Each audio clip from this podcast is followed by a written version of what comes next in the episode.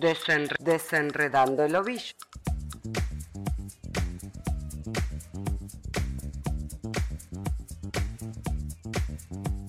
El servicio militar obligatorio en la Argentina fue instituido en el año 1901 por el entonces ministro de Guerra Pablo Riccieri, mediante el Estatuto Militar Orgánico de 1901, durante la segunda y última presidencia de Julio Argentino Roca.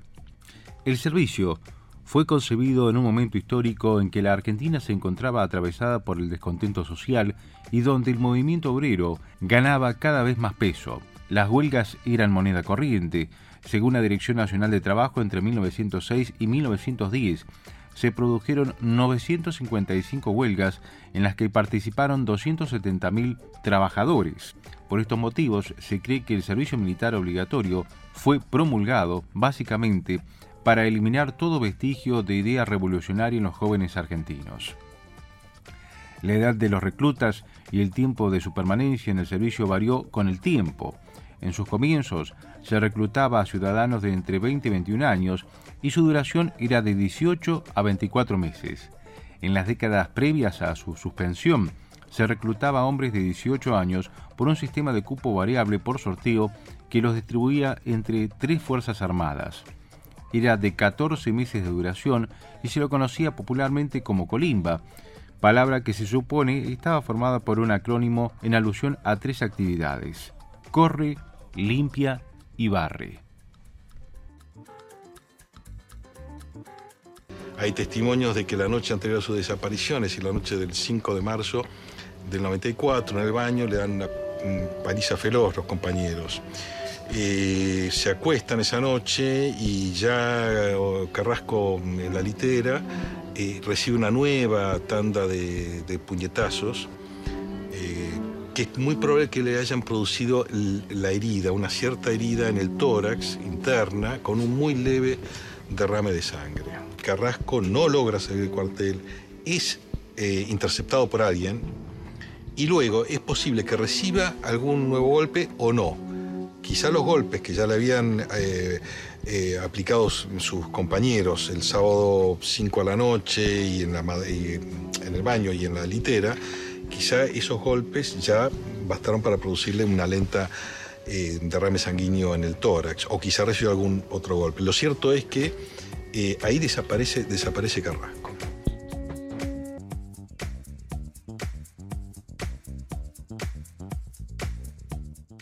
Omar Carrasco, joven oriundo de Cutralcó, había ingresado al servicio militar obligatorio el 3 de marzo de 1994 y tan solo tres días después fue asesinado y reportado como desertor por las autoridades del establecimiento militar.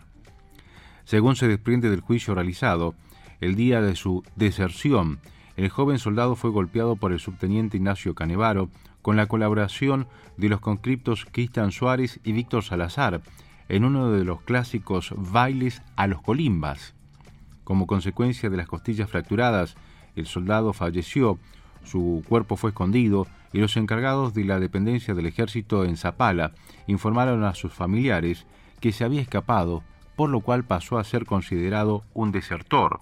Tras el homicidio, a pesar de que se realizaron movilizaciones populares, las autoridades militares encubrieron el hecho y negaron su responsabilidad. Dos años después, en 1996, el Tribunal Oral Federal de Neuquén condenó como autores del crimen a Canevaro a 15 años de prisión mientras que a Suárez y Salazar los castigó con 10 años a cada uno. Los conscriptos recuperaron la libertad en marzo del 2000 y el subteniente lo hizo cuatro años más tarde, en febrero del 2004.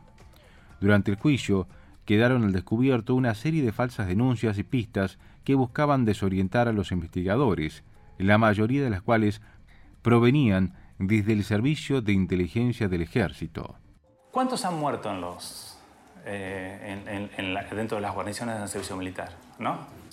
No se sabe, pero muchos. Ah, desde el propio, desde el propio inicio, ¿no? desde 1902, cuando se implementa, ya empiezan ahí las críticas o a maltratos o a muertes. En general aparecen como suicidios en el, si, si vos seguís los legajos. Lo que pasa es que se tapaban todos. Es más, se tapaban literalmente. Se le entregaba a la familia el cadáver en un cajón cerrado ¿no? que no podían abrirlo. Se les entregaba hecho consumado, ¿no? Murió, falleció en ocasión de maniobras, etc. El FOSMO, que en ese momento era un organismo de, de oposición al servicio militar y que promovía eh, la objeción de conciencia, ¿no?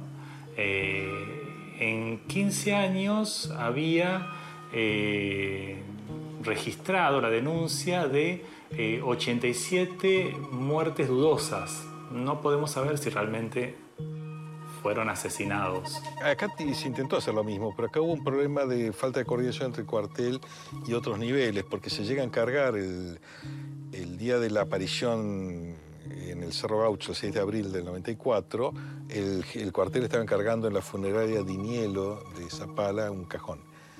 Pero claro, había que hacer la autopsia, ¿no? Ahí es donde se cae la idea, quizá eh, manejar esos momentos de entregar el cadáver en cajón cerrado. Se quiso convencer a todo el mundo que Carrasco se escapó, lo asesinan afuera e ingresan el cadáver. Eh, los que tiran abajo esta historia oficial son los policías que ven este, elementos en torno del cadáver que indican que el cadáver fue colocado.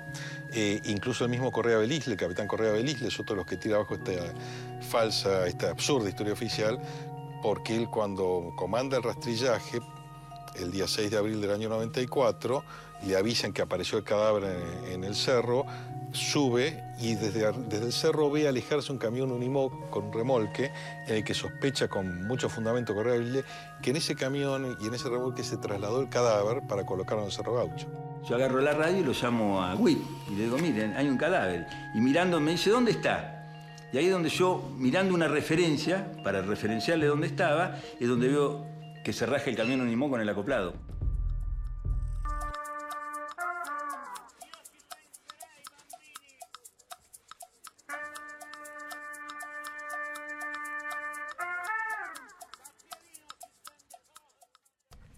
Con la muerte del soldado Carrasco en abril de 1994, el por entonces presidente Carlos Menem redactó, meses más tarde, el decreto 1537 que ponía fin al servicio militar obligatorio y establecía, en cambio, el régimen para el personal de soldados voluntarios. A pesar de las condenas, muchos dudaron de que un suboficial y dos soldados pudieran ocultar la muerte de un soldado durante un mes.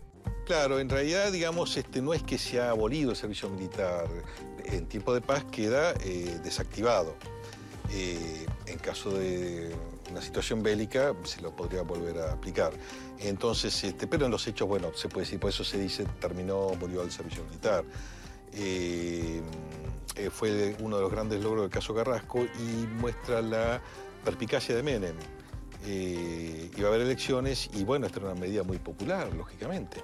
El servicio militar había sufrido una decadencia muy grande y lo ocurrido con el pobre Omar Carrasco es ejemplo de esa decadencia, un ejemplo eh, trágico de esa decadencia.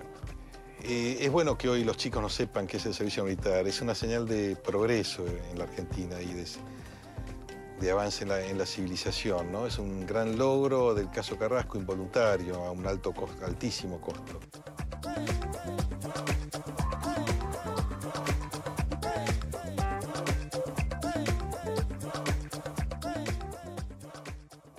Fuentes utilizadas para realizar este informe, Diario El Tribuno, Jorge Berry, periodista del diario La Nación, ex capitán Rodolfo Luis Correa Belisle, Rodolfo Osila, antropólogo, y Canal Encuentro. Guión y producción integral, Marcelo Miranda.